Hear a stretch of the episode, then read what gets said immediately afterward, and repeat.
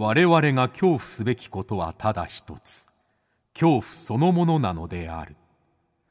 この番組は事故物件住みます芸人松原谷氏が恐怖の本質を探求すべく各界の道を極めた人々と恐怖について語らいます。松原谷氏の興味津々。ご一緒に恐怖の感性を磨きましょう。こんばんは松原谷氏です。今夜の対談相手は作家の岩井島子さんです。岩井さんは1964年岡山県出身。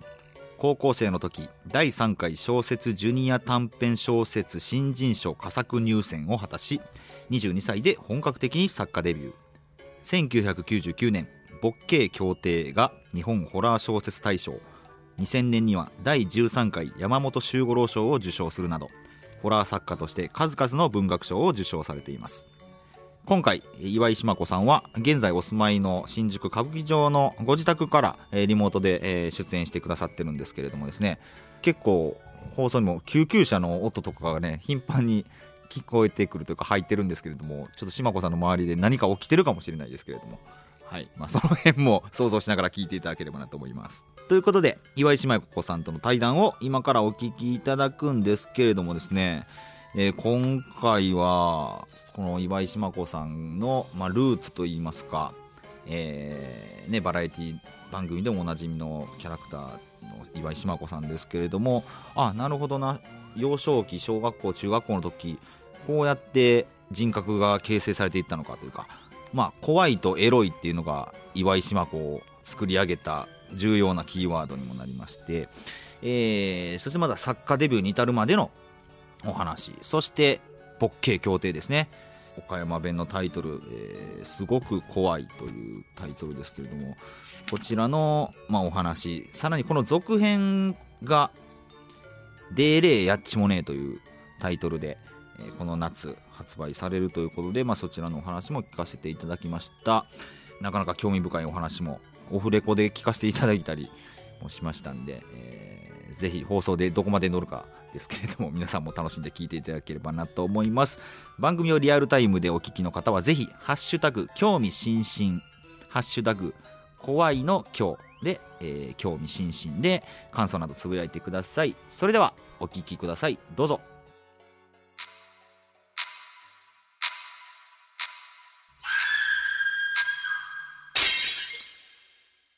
さあ今夜は作家の岩井島子さんにお越しいただきました。よろしくお願いします。あよろしくお願いいたします。お久しぶりでございます。お久しぶりですね。なんかちょいちょい松原さんとお会いしてますよね、はい、思い出した頃に？以前お会いしたのがね多分2年前になるのかな？2019年の下北沢 B&B だったかな？あの僕がなんか旅の本を出して、はいはい、それのあのゲストで島子さんに来ていただいたのが分直近じゃないかなっていう感じです、ね、あの後どえりゃ酔っ払った中川純一郎さんが乱入してきて。そうだそうだ。そうですそうですそうです。ねなんかもう大変なね酔っ払いですからね 中川さんはね。楽屋に中川さんいらっしゃって。いた。びっくりしました、はい、あれそうです、そう。それ以来になりますかね。それ以来久しぶりでございますけれども、はい、でもまあ島子さんとはですね結構いろいろそれほどなんか知らんけど。ねそれこそ2000えー、15年間に、まあ、あの雑誌のテレビブロスの取材でご一緒させてもらったりとかですね、あとロフトプラスワンだったかな？なんか。とかでもね怪談番組？あ怪談番組でもそうですね。な。んかの怪談番組でもお会いしてますよね。あですですですです。なんかちょいちょいとお会いしてますよね。怪談グランプリの島子さん今日衝撃でしたけど最後の怪談のオチがなんか,、なんか虫が飛んでる。って言って終わって収録中にだったんでしょうねあれ。虫が飛んできてなんか虫が飛んでるって終わるっていうなんかあれは何かの霊魂だったんじゃないですか？だったんじゃないかっていうのね。そんなわけですけど、松原さんとは別にあの、はい、ご一緒しても、はい、そこで恐怖体験があったとかはないですよね？あそうですね。まあそうです。話の内容が恐怖だったりもしますけれども。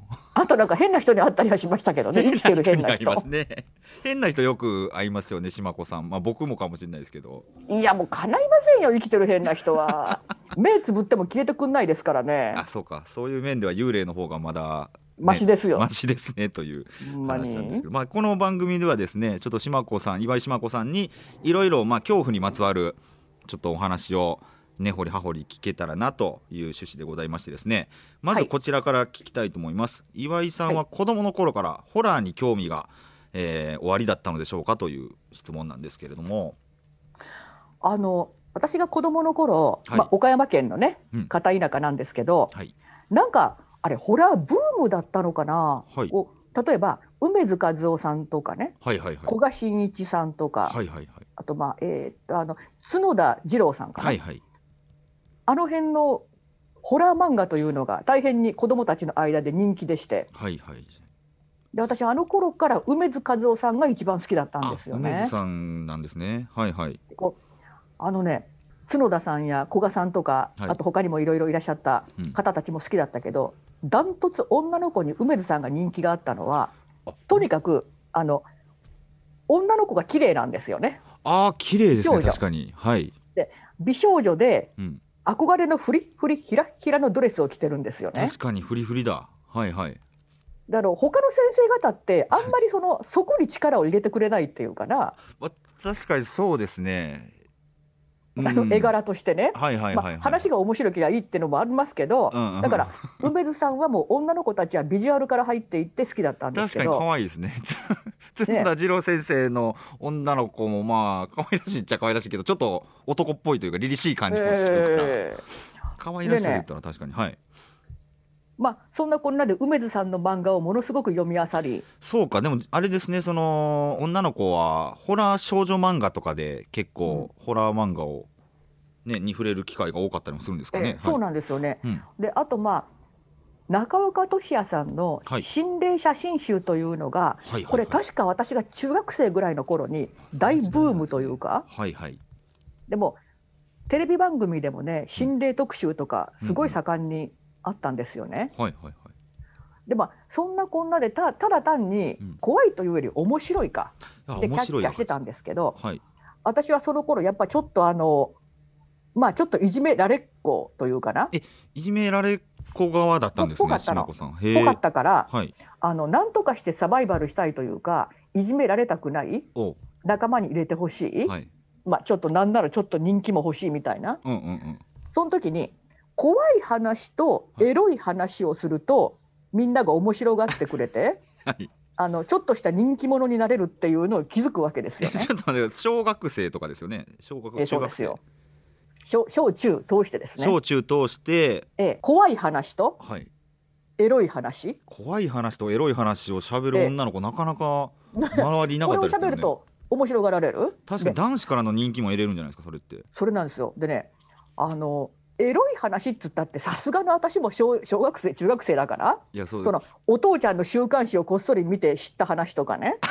あの大人たちがなんかこそこそ言ってる噂話みたいなのからアレンジするしかないんですけど、まあ、よう考えてみたらそのエロい話と怖い話をしたら、はい、なんかちょっと面白がられて、はい、ちょっと人気も得られるっていうのはなんとまあ今現在の私そのまんまというか。すごいそこで形成されてるあの40年以上年季が入ってるっていうかすげえ。気が付いたらそれが職業になってたっていうね。ルーツはここなんですねじゃあ。そうなんですよ。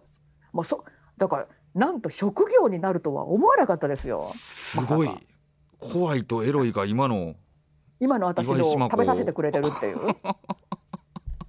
生かしてくれてるっていう三つ子の魂ってやつですか？本当にも 本当ですね、うんでもよくその小学生中学生の段階でそこに行き着きましたね。その気づきましたねというか。なんか知らんけどサバイバルしたかったんでしょうね私も。でだから他に、うん、こう何？勉強できるわけでなくスポーツができるわけでなく、はい、その家が金持ちとかめっちゃ可愛いとか、うん、めっちゃ何かこうみんなにちやほやされる要素が全くなかったから、はい、でそういう時ってね大体子供が取る 道って、はい、あの不良になるとかね。不良になるはい。あとまあ西日本だとおもろい人になるっていう手がありますけど。西日本はおもろい人ですね。はいはい、ね、そうですね。吉本さんの影響で。あとまあなんだろうな。あのちょっと病弱なふりをするっていうのもありましたね。いましたね。病弱キャラいたな、うん、病弱なふりをする。あともう一つ。霊感がある。霊感があるもたまにいるんですよねでもねはい、私ねなんか知んないけど妙なところで真面目で潔癖というか、はいはい、霊感がないのにあるふりできなかったんですよね。あだからそこはやっぱ潔癖という真面目さでしょうね。そこのとこは私なんか一線を引いてるっていうか。なんか嘘になるっていうところですよね。自分がないって分かってたら。あそこになんか髪の長い女がいるとか、うんうんうん、そういうの私やっぱり言えないしできなかったんですよね。なるほど。でこれこれはやっぱなんだろう、うんはい、怖いからですよ。そういう嘘ついてて。はい。あの本当に 幽霊来たらどうしようとかね。あなるほどな。はいはい。あの私いまだにあのホラーの世界でまあ片隅で生かしてもらってますけど、うん、幽霊ってはっきり見たことないんですよね。はいはい僕もないですね。はい。だからきりとした霊体験がないんで、うん、もしここで私が嘘ついちゃったら、はい、ほんまに来たりしてっていう。あそこの怖さはあるってことですよね。その怖さがあるから正直にないですないですって言ってんですよ、ね、ここなんでしょうね。このやっぱ嘘をつくことで何かに見られてるというかっていう感覚はあるっていうことですよね。しめしめってなんか向こうにつけ入れられるようなつけ入れられるような。な気がするんですよ、ね。うん、そこは信じてしまってる何かがあるっていう。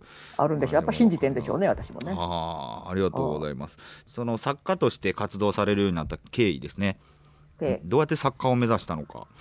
だって今みたいに SNS とかね、はい、そんなスマホだのパソコンだの影も形も概念すらない時代、うん、あの頃は作家になりたいと思ったらもう原稿用紙に手で書いて、はい新人賞に応募するしかなかったんですよね。まあ、新人賞だけなんですね、もうまあ、それだけですね、うん、昔は。はいはい、で、集英社のコバルトシリーズって文庫が今もありますけどね。あはいはい、で、あそこであの22歳ぐらいで、はい、こうさデビューできるんですよ。うんうん、でこれは大変恵まれたデビューというか、はい、もういきなり大手の出版社の人気のレーベルから出れたわけですから。はいだけどねやっぱね回転休業状態になっちゃうっていうかそのどうやって売り込んでいいかも分からず、はい、どうやったらその人気を得られるかも分からずあと自分が何を書きたいかもよく分かってなかったその、はいはい、少女小説なので、はい、ホラーなんてもってのほかっていうかあ最初は少女小説を書かれてたっていうことですか？学園ラブコメディみたいな。学園ラブコメディを書かれてたんですね全くもって私がから一番遠いものですけど ではい、だってそれしか選択肢がないっていうか、えー、えまずその作家になろうと思ったきっかけとかは何かあったんですか？いやだからやっぱりその読んでるうちに自分でも書いてみたいなと思ったわけですよね。でそれでまあ原稿用紙に手で書いてたわけですけど、はい、それで意外とあっさりデビューできちゃったからなんかちょろいなと自分の中で思っちゃって。デビューが、まあ、できてしまったから22ぐらいでしちゃったんで、はいはい、あちょろちょろいなと思って精進を怠ったというかな。あそこからが大変だったんですね。でその開店休業が続き、うん、もうどうにもならんっていうかもう本も出してもらえないし売れないから。あどうしようかなっていう時に、はい、もう最初の結婚するんですよねそこで。そこで結婚されるんですね。22歳23で。23でご結婚されると、はい、あっという間に23で結婚でそれが地元のお坊ちゃんだったんで、はい、あの金持ちの子だったんで、うんあのなんだろうか。あもう奥さんになってりゃいいやと。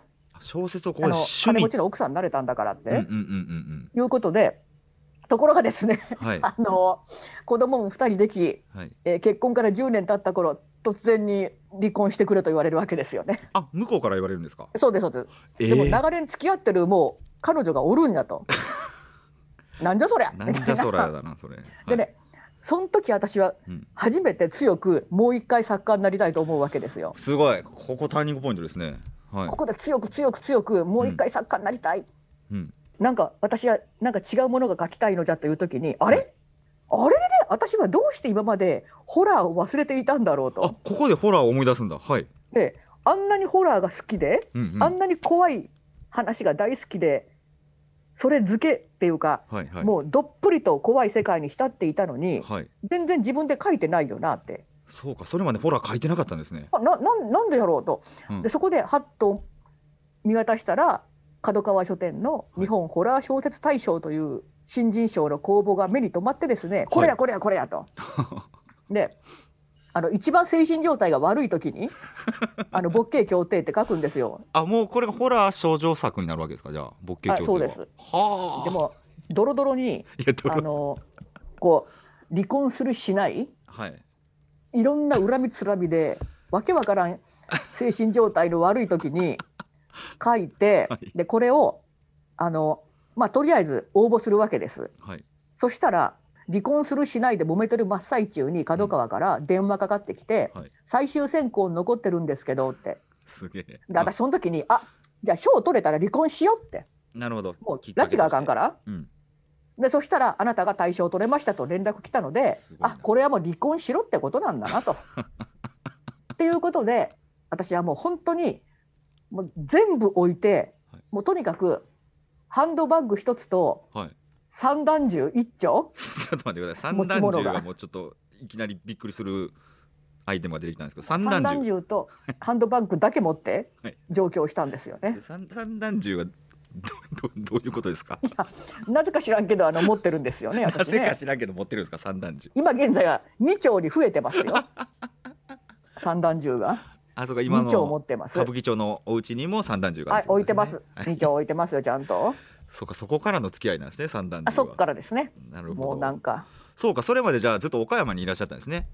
ずっと岡山県ですね。なるほど。でこの勃起協定を機に離婚もして上京して三段銃も持って。持って、はい、まあなんでしょうか。皆さんのご存知の岩井島子が始まるっていうか。なるほど。ここからそうか。それまではもう少女岡山の、うん、とってもとってもあの地味な奥さんっていうかへえあのなんなんでもない人でしたよ、はい、そのなんでもない人。なのでここから岩井島子が誕生するという。まあだからそのきっかけにもなるボッケ協定なわけですよね。はい、はい、まあホラー代表いただきまして、はい、いやすごいですね。まあ。まあまあどういうか救いようないですもんね。まああの やっぱねなんだかんだ言っても、うん、貧乏って本当怖いじゃないですか。いやそうですね。あのまあボッケ協定を流れるのは、はい、貧乏の怖さ？貧乏はい。だってなんかよくね、はい、幸せはお金で買えないとか言うけど、はい、いやお金で買えない幸せもあるっていうことで、うんうん、大概のことはねお金がありゃなんとかね、はい、なっちゃうんですよね。はいはいはい、いやでも、まあ、あまりに大金持っててもね、うん、あのなんかこう不慮の死というかちょっと悲しい死に方をする人もちょっと今ワイドショーなんぞにぎわしておるような、はいはいはい、なんかドンファンさんとか言われる。そうですね。最近にぎわしてるのは、えー、大きなお金持っていてもああいうことになっちゃう人もいますが、はい、はい。はいですね。やっぱ貧乏は怖い。いやそうですよね。そのでもお金持ちの死とかっていうのはあんなにお金持ちで幸せそうなのにかわいそうみたいな思い方じゃないですか、ええ、でも貧乏でもうどうしようもない人の死に方だったりね死ぬまでの辛い生き方って、うん、もうそんな救いようがないというかかわいそうと思うどころじゃないっていう。いやなんかなんか楽しいこと一つでもあったんかいなって悲しくなっちゃいますよなんか。もう悲しい気持ちにしかあったんかいってまああったと信じたいですね誰にでも、ね、誰にでも気持ちいいこと、楽しいこと、面白いことはあったはずじゃ。と思いたいですよねこちらは。と思いたいです。はい、ですけど勃起協定に書かれてるのはもうそんなこと思う隙がないお話が多いと思うんですけれども、ええ、はい、なかなか、はい、やっぱこの作品は、えー、岡山の結構ね、えー、村の飲酒だったりとか独特の雰囲気がでもねなんかこうこあの昔はコレラ、そうコレラ気になります、ね、大いに猛威を振るったのはコレラだったんですけど、はい、まあ勃起協定の中にもテーマとして扱ってますけど、はい、あの今ほらコロナコロナじゃないですか。はい、でねなんか共通するところ多いんですよね。いやこれすごいですよね。この勃起協定に入ってる密告箱か。密告箱っていうのが、はい、その本当にあった話で役場に、その役人しか開けられない鍵がついてるから大丈夫ですよと。あと匿名で結構ですよと。いやこれがね、はい、でねそれであのあいつ感染してるんじゃないかっていう,、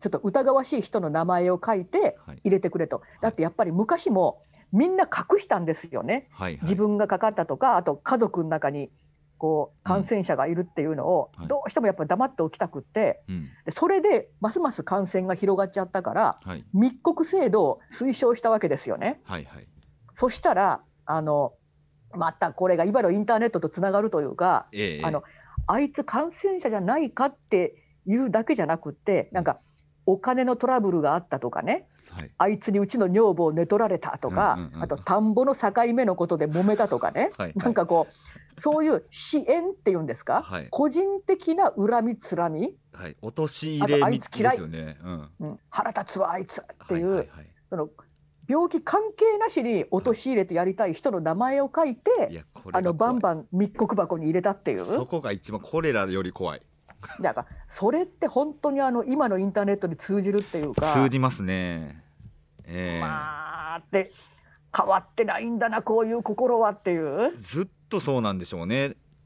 多分、1,000年以上昔の作品とかにもそういう似たような話があったりもするでしょうし。きっと1000年後もそうだと思いますよ。1000年後もそうなんでしょうね。だからこれが一番怖いというか。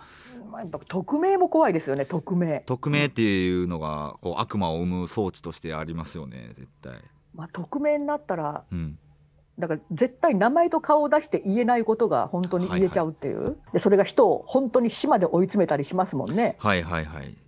いやこれ、まあ、99年ですか？だからもう今から20年以上前にもそうなんですねもう気が付いたら20年経ってて、はいはい、でまああのこの6月に、うん、なんだろうそれの続編っていうのかな？あそうですね。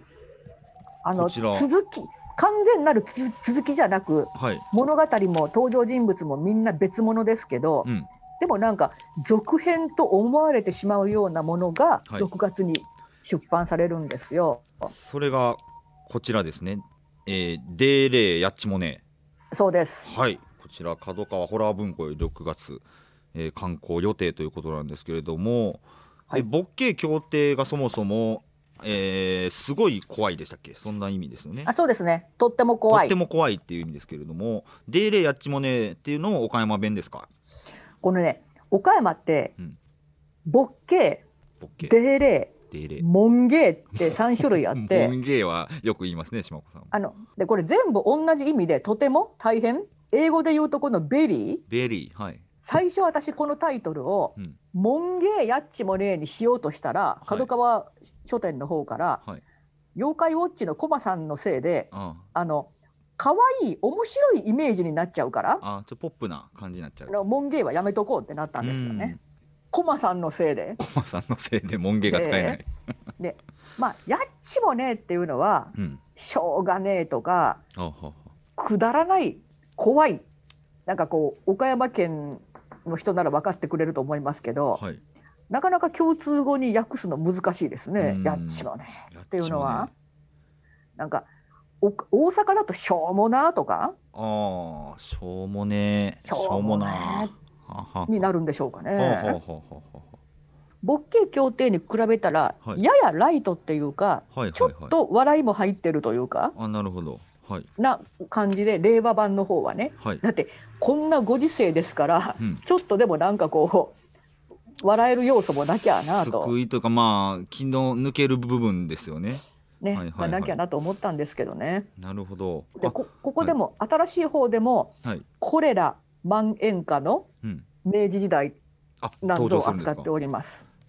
うん、まあまさに今の時代にすごい共通する部分ですもんね。このいやー本当あの怪しげな民間療法とか、変な信仰宗教とかにすがろう頼ろうとするあたりも同じですわね。いや変わらないんですね。100年前とかですもんね、これらと。えー、そうか。岡山僕一回なんかあの島巡りしたんですけど、ええ、これらになってしまった人ばっかりを集めて焼くだけの島があったりしますなんかのいろいろ瀬戸内海にも恐ろしいものがありますからね。瀬戸内海恐ろしいですよね。怖いですね瀬戸内海。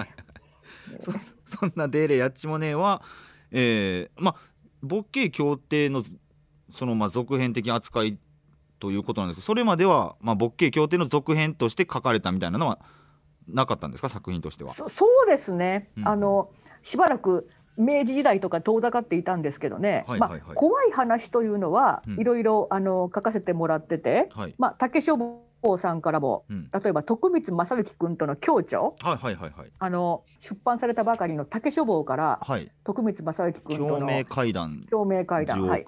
ですね、はい、こちらも書かれる程度と。えこちらは実話ものと言いますかね、うんうんうん、まあでもね実話ってほら、はい、谷さんもまあ言ってみれば実話の人じゃないですか。そうですね。実話しかまだ書けてないですね。はい。であの実話ってねその、うん、書くのがまあ何だって大変ですけど創作も、はい、こうオチがなかったりするじゃないですか。オチないですね。だから実はだから許してねっていう感じで書かないと。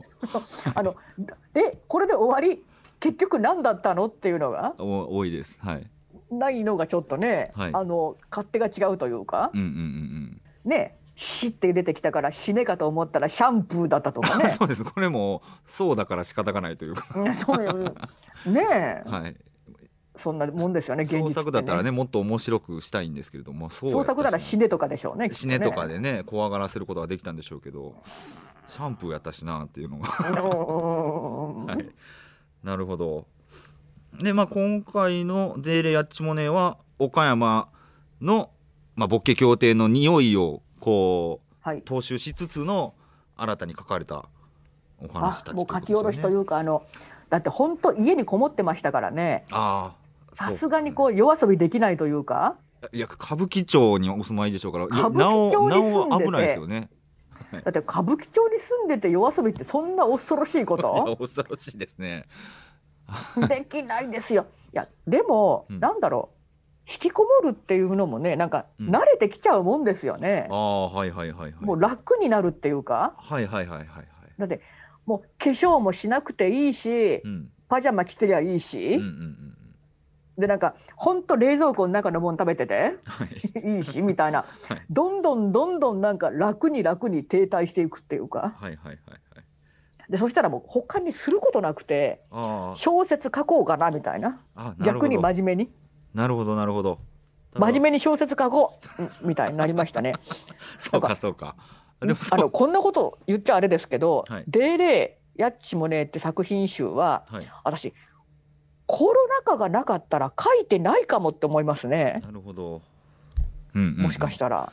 こうすごい突き詰めて、はい、ゆっくりなんかこう資料を読み込んで、うんうん、っていうようなことをしなかったかもみたいな。はいはいなんかコロナがあったから書いたって作品たちですね。なるほどな。こんなこともあるんですよね。いやそうですね。そうか。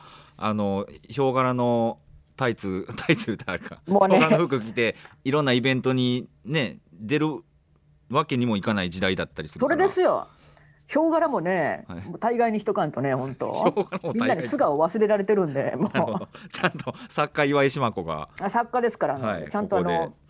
この素顔も覚えてくださいよって感じですよ。なるほどな。まあ、この。まあ、その作品の、なんていうんですかね、その素材集めというか、ネタ集め。っていう部分は。島子さん、どういうところから着想を得たりとかするんですか？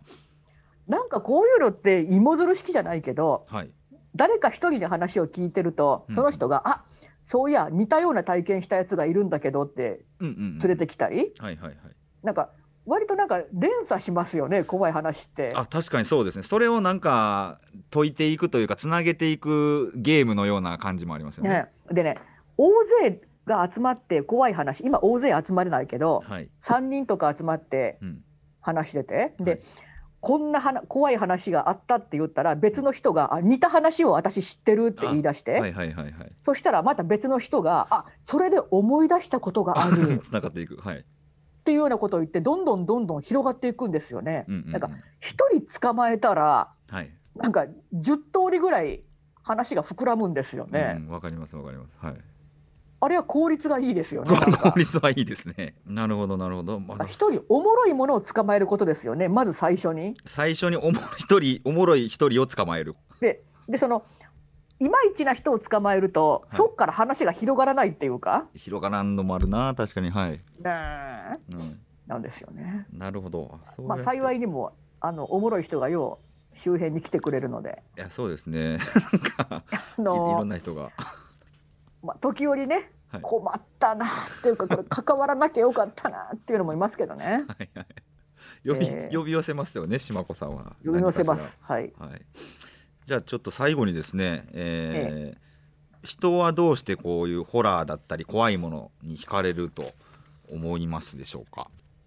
うんやっぱこれって、うん、ある程度余裕がある時でしょうだって本当に戦争中の国の人とかね、はい、本当に飢餓状態だからお腹空いたレベルじゃなくて、はい、本当飢餓っていうか、うん、そういう状況の国や人たちが、はい、なんかお化けで怖がろうとか、ないでしょそりゃ。ないでしょうね。目の前に病気とか飢えとか、はい、戦争があったら、うんうん、だから谷さんが人気があり、私の本が出てっていうことは、やっぱなんかそうは言っても日本まだ大丈夫みたいな。そうか。確かにそうですよね、うん、怖いもんを面白がったりできる余裕がまだあるんだから、うん、安全なところから怖いものを読むという、まあ、楽しみですよね、うん、あとまあそのエンタメ楽しむのは、人の心そんな荒れてないですよね。だって本当に荒廃していたら、こうそれこそネットで、なんか関係ない人、お前死ね、クズみたいな、はいはい、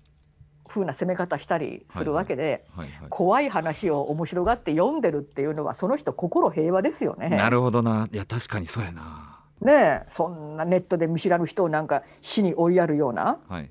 真似はしないじゃないですか。物語読んで楽しんでる人とか、うんうんうん、松原さんのね、はい、映画見て楽しんでる人なんていうのは、はい、そうですねねいい人たちですよ心が。いい人たちですね。確かに、ね、いい人たちに届ける怖い作品集っていうこと、ね、っていうのを私はこれからも書いていきたいですよね。ああなるほど。いいですね、ね、ちょっと最後にとは言ってたんですけれどもえー、まあ、岡山県からちょっと歌舞伎町に住まわれて、ええ、なぜ歌舞伎町に 住んだんですか？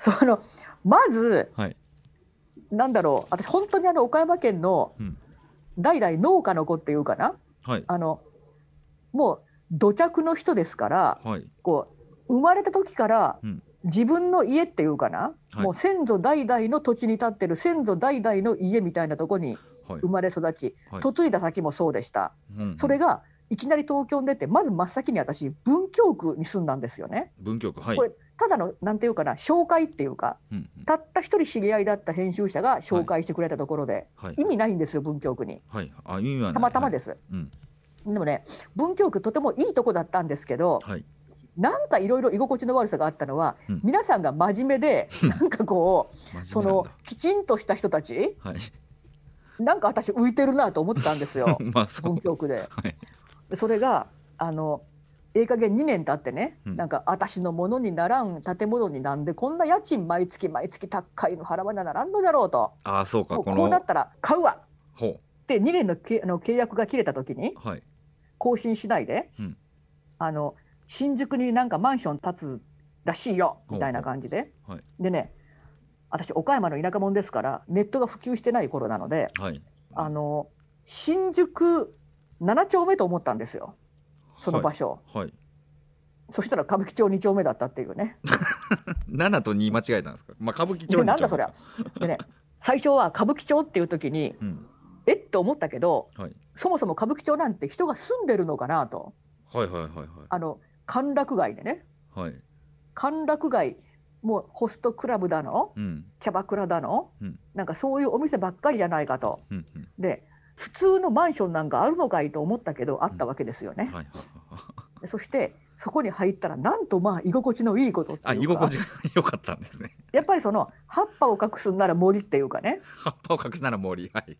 でしょ？あの、はい、私がめちゃめちゃその、うん、ただの人になって埋もれてるっていうか、うん、歌舞伎町もさらなる強力な強烈な人々がうごめいてますから、はい、私なんてほんまに普通のおとなしいおばさんっていうか あのめっちゃ居心地いいわっていう。なるほどなるほど目立たないことの安心があるわけですね。目立たないというかほんまに溶け込んじゃって。溶け込んで。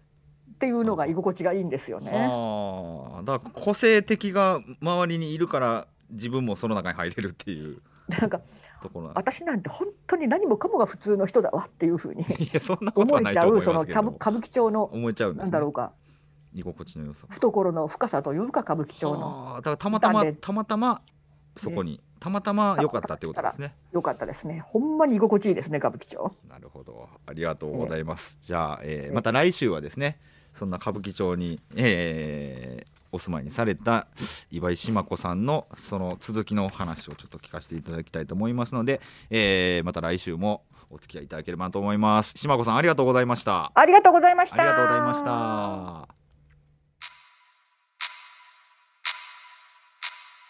た。はい、いかがでしたでしょうか？えー、たくさん喋っていただいたんですけどね、この続きはまた来週お届けいたしますので、楽しみにしておいてください。そして、恐怖の感性を磨いてお待ちください。ということで、松原谷氏の興味津々、今夜はここまでです。皆様、どうかお元気で、さようなら。